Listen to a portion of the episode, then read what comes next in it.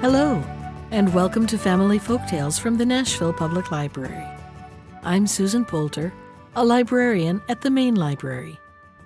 Today's story is The Cat's Elopement, a Japanese story found in Andrew Lang's Pink Fairy Book.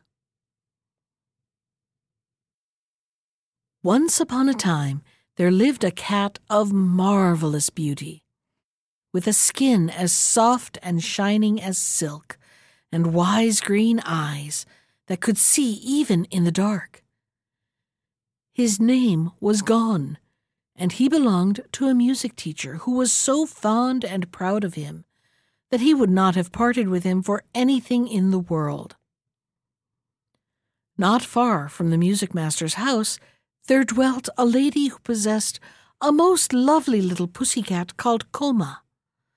She was such a little dear altogether, and blinked her eyes so daintily and ate her supper so tidily. And when she had finished, she licked her pink nose so delicately with her little tongue that her mistress was never tired of saying, Koma, Koma, what should I do without you? Well, it happened one day that these two, when out for an evening stroll, met under a cherry tree and in one moment fell madly in love with each other. Gon had long felt that it was time for him to find a wife, for all the ladies in the neighborhood paid him so much attention that it made him quite shy. But he was not easy to please and did not care about any of them. Now, before he had time to think, Cupid had entangled him in his net, and he was filled with love towards Koma. She fully returned his passion, but, like a woman, she saw the difficulties in the way, and consulted sadly with Gon as to the means of overcoming them. Gon entreated his master to set matters right by buying Koma, but her mistress would not part from her. Then the music master was asked to sell Gon to the lady, but he declined to listen to any such suggestion, so everything remained as before. At length, the love of the couple grew to such a pitch that they determined to please themselves and to seek their fortunes together.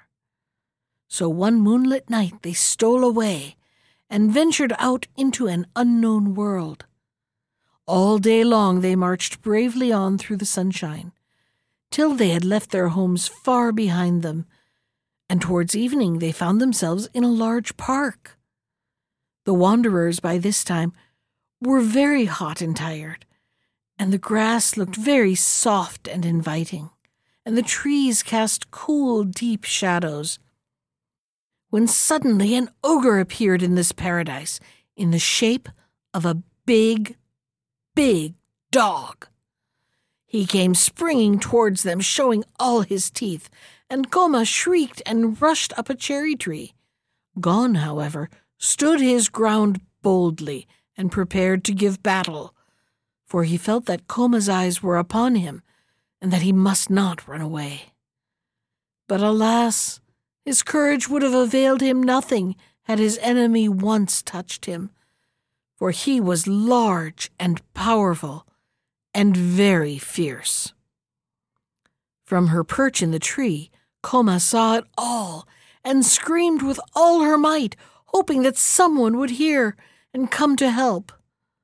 Luckily, a servant of the princess to whom the park belonged was walking by, and he drove off the dog, and picking up the trembling Gon in his arms, carried him to his mistress. So poor little Koma was left alone, while Gon was borne away full of trouble, not in the least knowing what to do. Even the attention paid him by the princess, who was delighted with his beauty and pretty ways, did not console him. But there was no use in fighting against fate, and he could only wait and see what would turn up. The princess, Gon's new mistress, was so good and kind that everybody loved her, and she would have led a happy life had it not been for a serpent who had fallen in love with her and was constantly annoying her by his presence. Her servants had orders to drive him away as often as he appeared, but as they were careless and the serpent very sly, it sometimes happened that he was able to slip past them and to frighten the princess by appearing before her. One day she was seated in her room, playing on her favorite musical instrument, when she felt something gliding up her sash and saw her enemy making his way to kiss her cheek. She shrieked and threw herself backwards, and Gon, who had been curled up on a stool at her feet, understood her terror, and with one bound seized the snake by his neck. He gave him one bite and one shake, and flung him on the ground, where he lay, never to worry the princess any more. Then she took Gon in her arms, and praised and caressed him, and saw that he had the nicest bits to eat, and the softest mats to lie on. And he would have had nothing in the world to wish for, if only he could have seen Koma again.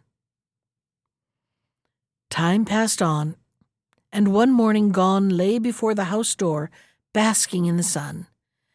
He looked lazily at the world stretched out before him, and saw in the distance a big ruffian of a cat, teasing and ill treating quite a little one.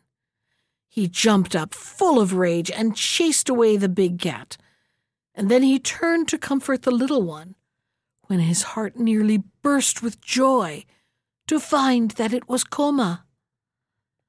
At first, Koma did not know him again. He had grown so large and stately. But when it dawned upon her who he was, her happiness knew no bounds. And they rubbed their heads and their noses again and again, while their purring might have been heard a mile off. Paw in paw, they appeared before the princess and told her the story of their life and its sorrows. The princess wept for sympathy and promised that they should never more be parted, but should live with her to the end of their days.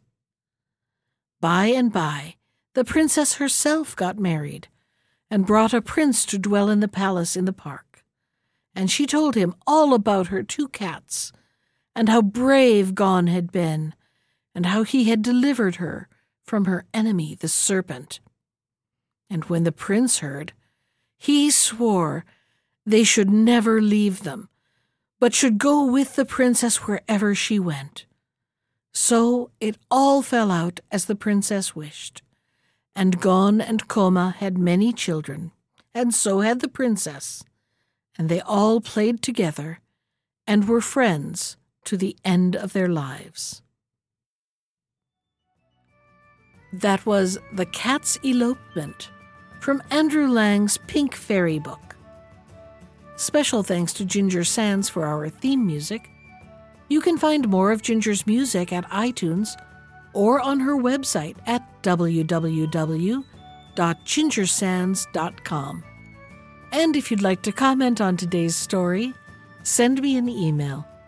I can be reached at susan.poulter, that's P O U L T E R, at nashville.gov. Thanks for listening.